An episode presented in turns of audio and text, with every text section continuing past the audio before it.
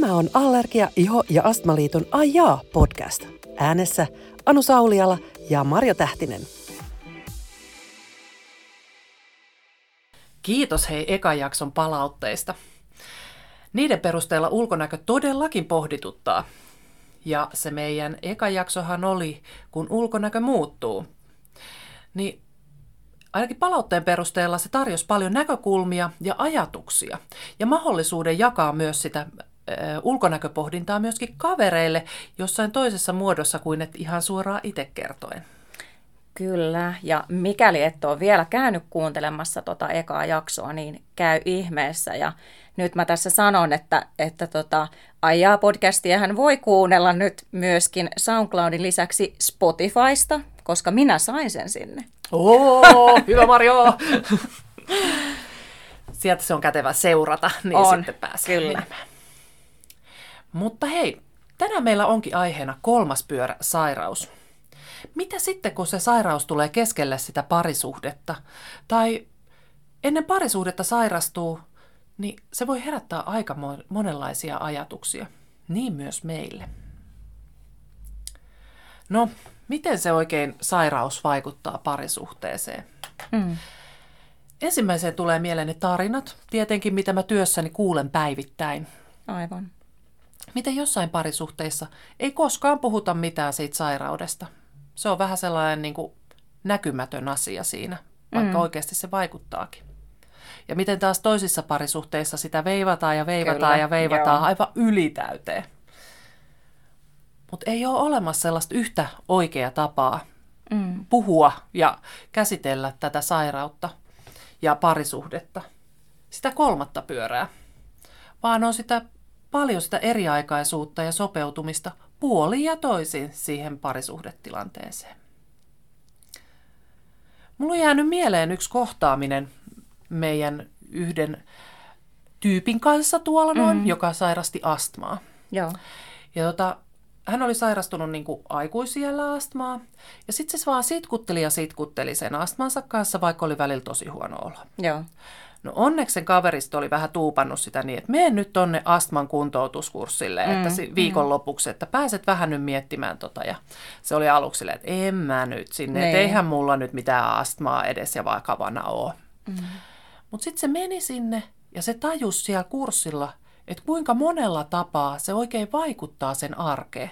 Mm. Miten se vaikuttaa siihen, että silloin kun astma on huonossa tasapainossa, niin se ei jaksa kantaa niitä kauppakasseja, no, mäkeä ylös. Mm. Tai, tai että se ei jaksa samalla lailla siivota tai käydä liikuntaharrastuksissa tai kuinka paljon se lääkärissä käynti kuormittaakaan. Niin. Sitten se alkoi puhua siellä kotona sille puolisolleen, että et tiedätkö, että nyt mulla on astma huonossa tasapainossa, että nyt mä en jaksa, että voiko sä auttaa mua tässä asiassa? Niin. No eka se puoliso oli ollut silleen, että hö, no eihän nyt astma mitään tuollaista no, voi aiheuttaa, että sä vaan laiskottelet. Niin. Mutta sitten tämä sitkeästi tämä nainen selitti tälle kumppanilleen, että kyllä, tämä on ihan totta. Ne oli yhdessä katsonut astmaoppaita, Joo.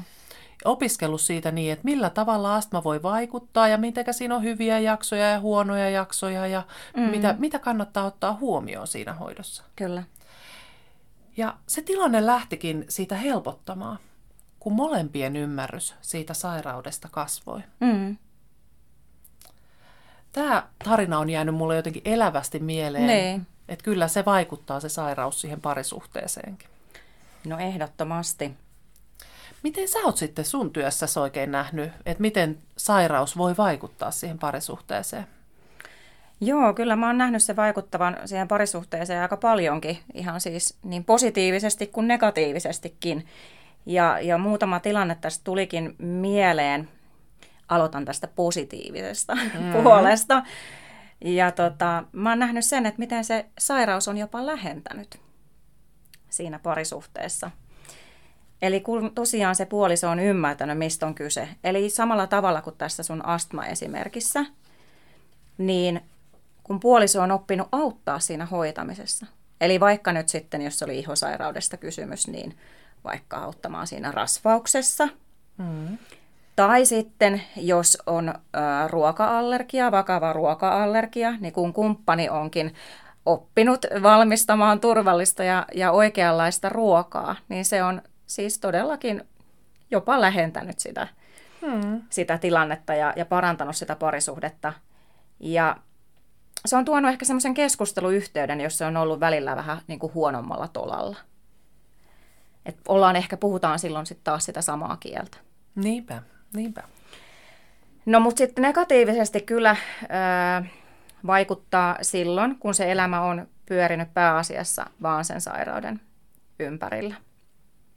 Eli sellainen, kun puhutaan tästä niin kuin hoitoväsymyksestä, niin se hoitoväsymys on vähän niin kuin iskenyt myöskin siihen puolisoon, eikä enää vaan siihen sairastavaan henkilöön.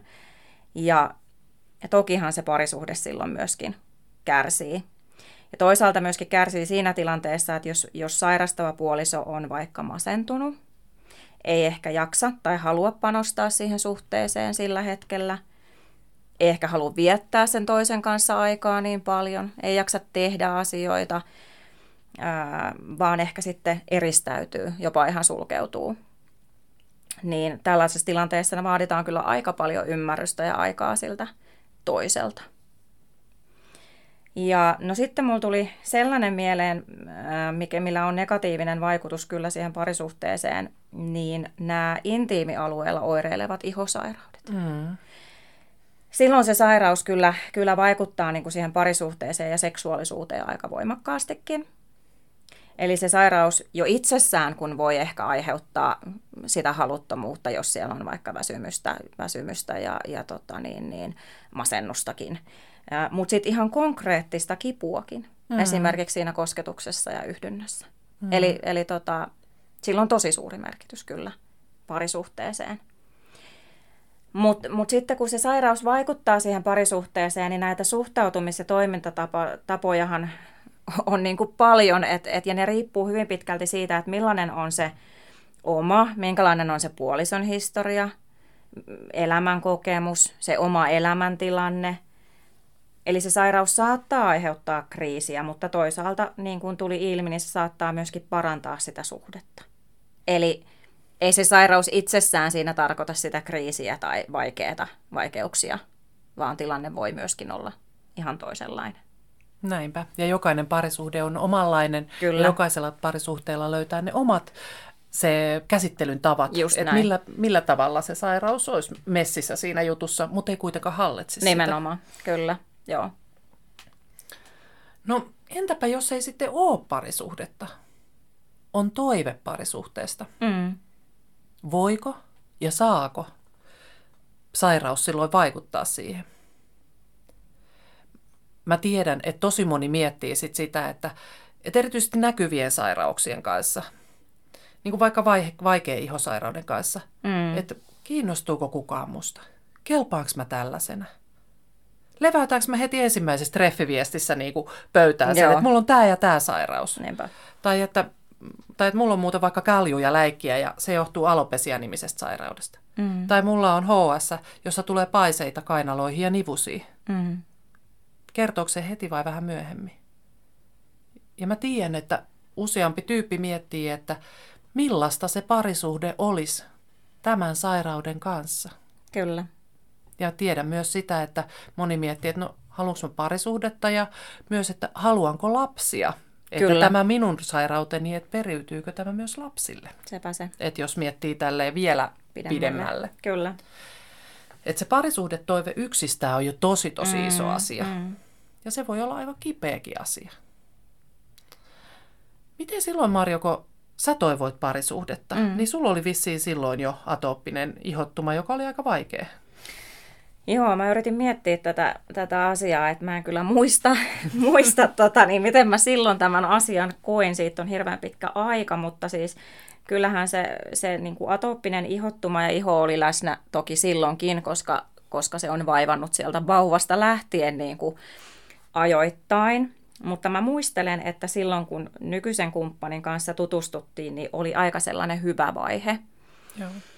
Et mä en muista, että se olisi silloin erityisemmin niin kuin haitannut tai vaivannut, että se tilanne paheni sitten niin kuin myöhemmin ja, ja tota, Että oli yksi sellainen tosi pitkä ajanjakso, että se iho oli tosi huonossa kunnossa ja silloin mä sitten olin jopa sairaalahoidossakin okay. hetken.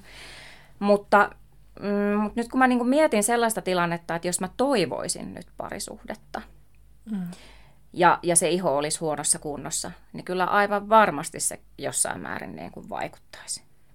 Et normaalisti mä oon hirveän niin kuin sosiaalinen ja avoin ja ulospäin suuntautunut. Mutta sitten jos se iho olisi niin kuin kauhean huonossa kunnossa, niin en mä nyt välttämättä jaksaisi olla kauhean ekstrovertti just mm. sillä hetkellä. En mä ehkä haluaisi tutustua uusiin ihmisiin niin paljon kuin vaikka tämmöisessä tilanteessa, että iho on niin kuin ok kunnossa tai se ei niin, niin vaivaa niin, mun niin kuin arkielämää. Ja se ihan pelkästään johtuu niin kuin siitä väsymyksestäkin, mitä se ihosairaus niin kuin voi tai saattaa aiheuttaa. Hmm. Että jos ne yöunet on niinku huonoja, niin eihän sitä nyt jaksa hoitaa kuin sen niinku pakollisen. Niin, että, eikä tutustu uusiin ihmisiin. Ei, että, että tässä pitäisi niinku sitten sellaisessa tilanteessa olla jotenkin kauhean niinku aktiivinen ja, ja niinku hypätä treffeillä ja, ja antaa niinku parastaan itsestään. niin. Niin, mutta toisaalta se on just niinku hankalaa, koska siinä tilanteessa, kun se iho on huonona, niin silloinhan sä just usein tarvitsisit sitä niinku tukea ja, ja välittämistä ja ymmärrystä hmm. ja hellää huolenpitoa. Niin, että, niin. Eli se on aika hankala yhtälö, kyllä. Että et kyllä niin kuin mun sympatiat on täysin niiden puolella, jotka niin kuin elää tätä tämmöistä tilannetta. Niinpä. Mm. Ei ole helppoja juttuja nämä parisuhdekiemurat no tai ei. Parisuhdetoiveet. Ei, ne ei ole koskaan, koskaan helppoja, mutta sitten kun siinä on vielä tämmöinen tekijä. Kolmas pyörä. Kyllä. Lapsiperheiden kohdalla mä mietin erityisesti sitä, että mitäs jos se lapsen sairaus onkin siinä parisuhteen mm. kolmantena pyöränä. Se vauva- ja pikkulapsiaikako on muutenkin niin älyttömän kuormittavaa.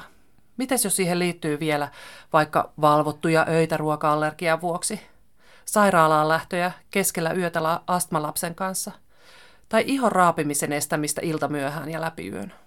Mitenpä se parisuhde kestää vielä senkin kaiken? Niinpä. Miten sun mielestä Allergia-, iho- ja astmaliitto ja meidän jäsenyhdistykset voi tarjota parisuhteen tueksi? Kyllä mä koen, että me voidaan tarjota ää, apua aika monellakin tavalla. Että, et, et, ensinnäkin jos ajatellaan, että me voidaan tosiaan tarjota ihan sitä konkreettista sopeutumisvalmennusta, kuntoutusta. Me tarjotaan sitä niin verkossa kun sitten ihan niin kuin kasvokkain koko perheelle, niin niillä kursseilla oppii aika paljon uutta ja vahvistaa toisaalta myöskin sit niitä vanhoja tietoja siitä sairaudesta. Toki niiltä saa vertaistukea muilta vanhemmilta ja pääsee käsittelemään niitä sairauden herättämiä tunteita ihan ammattilaisten ja sitten näiden muiden kurssilaisten tai vanhempien kanssa, että nämä tuo ihan varmasti jaksamista siihen omaan parisuhteeseen ja siihen perhetilanteeseen. Joskushan jo tietenkin se, että ymmärtää ja kokee, että ei ole se ainoa pariskunta, joka käy läpi sitä, mm-hmm. sitä että, että tota, se auttaa jo se ymmärtäminen. Ja, mutta sitten tosiaan nuo kuntoutuskurssit, sopeutumisvalmennuskurssit on ihan tärkeitä siksikin, että, että vaikka kuinka ajattelisin, että mä tiedän niin kuin kaiken tästä sairaudesta ja tästä hoidosta, tai tämän lapsen, lapsen sairauden hoidosta. Ja, ja tota, niin voi olla, että me ollaan aika usein urautuneita niin kuin niihin vanhoihin kaavoihin, tapoihin. Ja kurssilta voi saada sellaista tietoa, joka helpottaa koko perheen ja siten myöskin sen parisuhteen tilannetta.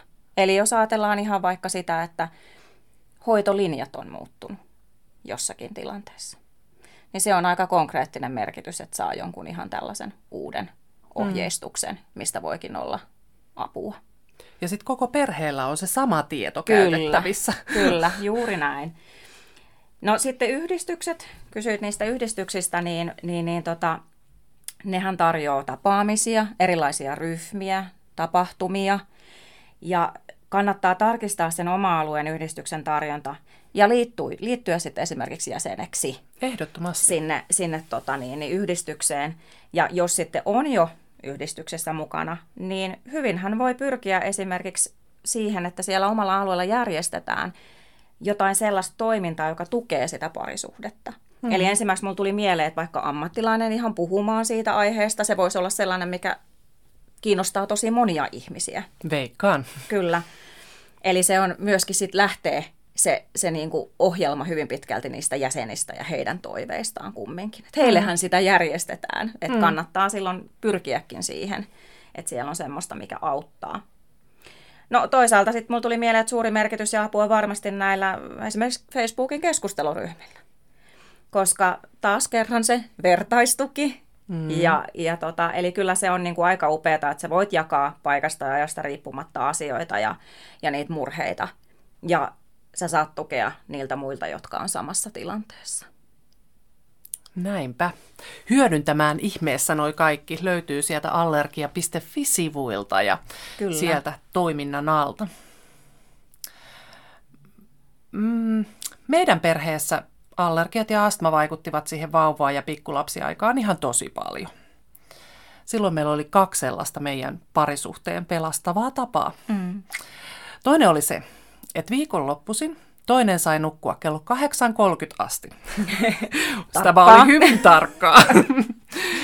Ja toinen sai nukkua lauantaisin ja toinen sunnuntaisin. Ja sitten se aamulla, mahdollisesti silloin viisi kolmekymmentä tai kuusi nolla viisi herännyt tyyppi, sai mennä ensimmäisille päiväunilleen kello kahdeksan kolmekymmentä. Silloin molemmat sai vähän kuitattua niitä viikolla kertyneitä univelkoja. Ja voit vaan kuvitella, että kuinka tarkasti näistä omista vuoroista pidettiin kiinni. Kyllä, kyllä. Ja sitten se toinen meidän perheen pelastus ja parisuhteen pelastus oli Mannerheimin lastensuojeluliiton lastenhoitajan käyttö. Joo. Kerran kahdessa viikossa meillä oli siis sellainen vakkariaika, jolloin mm. se M L L:n kautta tullut lastenhoitaja tuli ö, kotiin ja mä sain tehdä ihan mitä tahansa. Mm.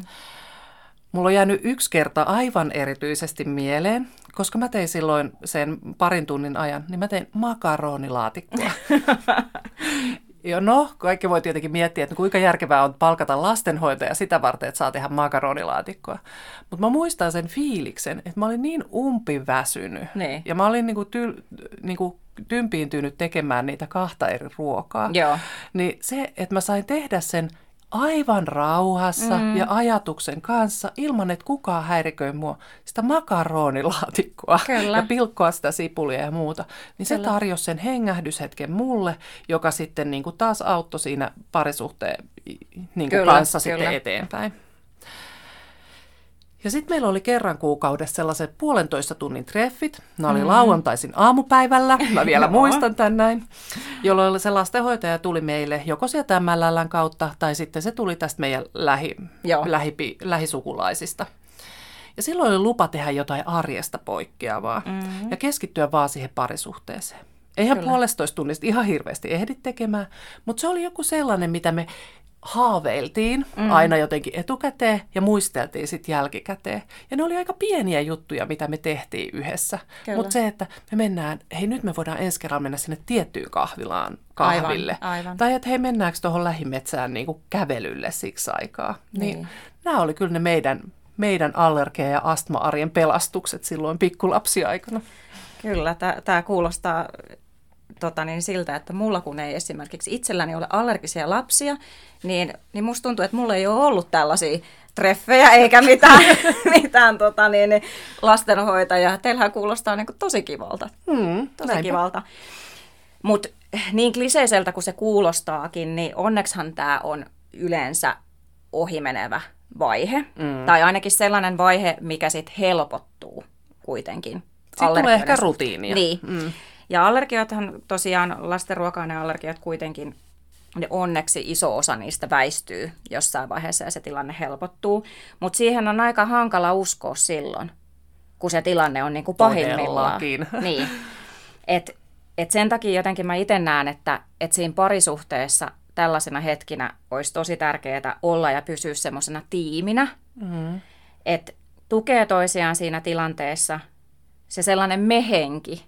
Mm-hmm. Olisi, olisi jotenkin niin kuin, ja tsemppaus tosi tärkeää, et, ettei siinä käy jotenkin sit sillä tavalla, että et siinä parisuhteessa tulee jotenkin, että et käännytäänkin silleen, että ollaan toistemme vihollisia tai, mm-hmm. tai jotenkin, että et, et, mutta tietenkin mä, niin kuin, helppohan mun on täältä niin kuin huudella, huudella tota, niin, että et eihän se ole niin kuin aina käytännössä niin helppoa, mm-hmm. sit kun on väsynyt ja, ja silloin pitäisi jotenkin toimia niin kuin rationaalisesti ja, ja niin kuin oikein, että et kyllähän me aika monet tiedetään nämä kaikki asiat. Mm.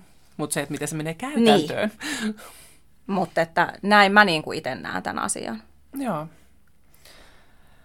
Mä jotenkin ajattelen, että näissä parisuhdejutuissa niin aika usein auttaa se, että puhu, puhu ja puhu. Kyllä. Koska ei me pystytä näkemään edes sen meidän kaikkein läheisimmän kumppanin niin kuin pääsisälle ei. Ja arvaamaan, että mitä siellä oikein liikkuu. Et jos on mm. justiinsa vaikka saanut äh, niin kuin, uuden diagnoosin, kyllä. Niin siitä pitää puhua ja miettiä yhdessä, että miten se oikein vaikuttaa siihen meidän parisuhteeseen. Voi olla, että se ei vaikuta yhtään millään tavalla. Niin, niin. Tai sitten voi olla, että se hei, meidän täytyykin muuttaa tiettyjä kyllä. toimintatapoja. Tai kyllä. täytyy miettiä jaksamista tai muita tällaisia aivan eri lailla kuin aikaisemmin. Kyllä, niinpä.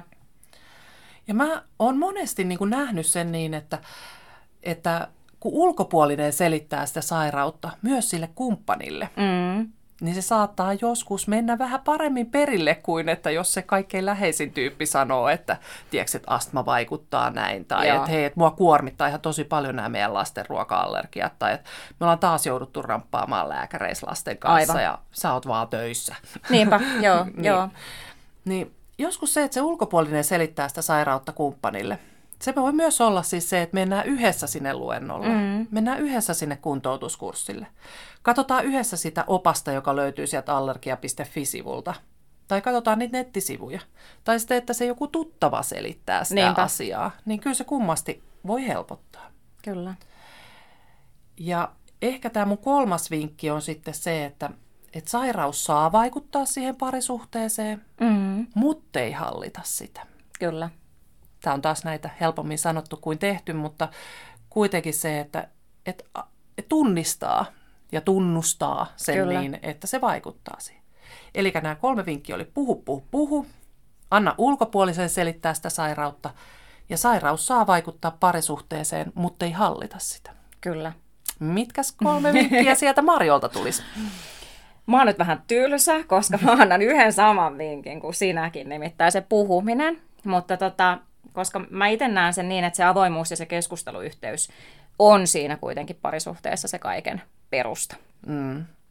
Et jos se puhuminen on hankalaa siellä arjessa sen kaiken muun säädön ohessa, et, et tota niin, niin, niin, niin mun mielestä siinä ei ole mitään huonoa varata vaikka kalenterista oikeasti aika mm. sille, että niinku, et tota, nyt me keskustellaan vaikka keskiviikkona kello kahdeksantoista. Että jos töissä pidetään tiimipalavereja, niin mä en näe mitään syytä, että miksi niitä ei voisi kotonakin pitää. Mm. Että onhan sekin tiimi, mikä on, siellä on. Ja, ja tota, aika paljon saadaan usein aikaiseksi silloin, kun varataan esimerkiksi vaikka se tietty aika johonkin asiaan. Toisaalta sit, jos sitä keskusteluyhteyttä ei ole, tai se puhuminen tuntuu tosi hankalalta, ja, mutta kuitenkin haluaa sen onnistuvan, niin kyllä siihen saa apua. Mm. Eli esimerkiksi jos nyt kun oli näistä lapsiperheistäkin vaikka, vaikka niin kuin, ää, puhetta, niin kyllä mä voisin suositella ihan yhteydenottoa vaikka perheneuvolaan sellaisessa tilanteessa. No toinen vinkki oikeastaan on se just, että hankkii sen parhaan mahdollisen hoidon siihen omaan sairauteen tai lapsen sairauteen, mikä siinä on nyt se, mikä kuormittaa. Mm. Eli jos se astma tai iho on jo hoidettu niin hyvin kuin mahdollista, mutta silti esimerkiksi masentaa tai ahdistaa, niin silloin se pitää hoitaa. Mm. Koska sillä on suora merkitys kuitenkin sit siihen sun omaan jaksamiseen ja siihen, millä tavalla sä sitten jaksat esimerkiksi hoitaa sitä parisuhdetta.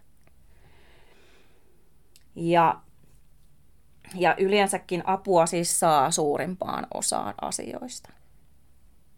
No kolmas vinkki on tosiaan se vertaistuki. Erityisesti silloin, että jos on se toive siitä parisuhteesta ja se oma, oma sairaus mietityttää, niin sä et ole ainoa, joka niiden asioiden kanssa niin kuin, tai ajatusten kanssa pyörii ja niin pohtii. On.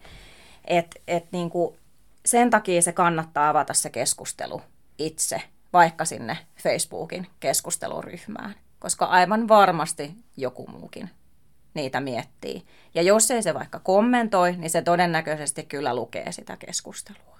Ja se voi saada siitä itselleensä sitä vertaistukea, että huh, että joku kyllä. muukin miettii, että, että että mistä mä sen treffikumppanin nyt löytäisin. Kyllä, just näin.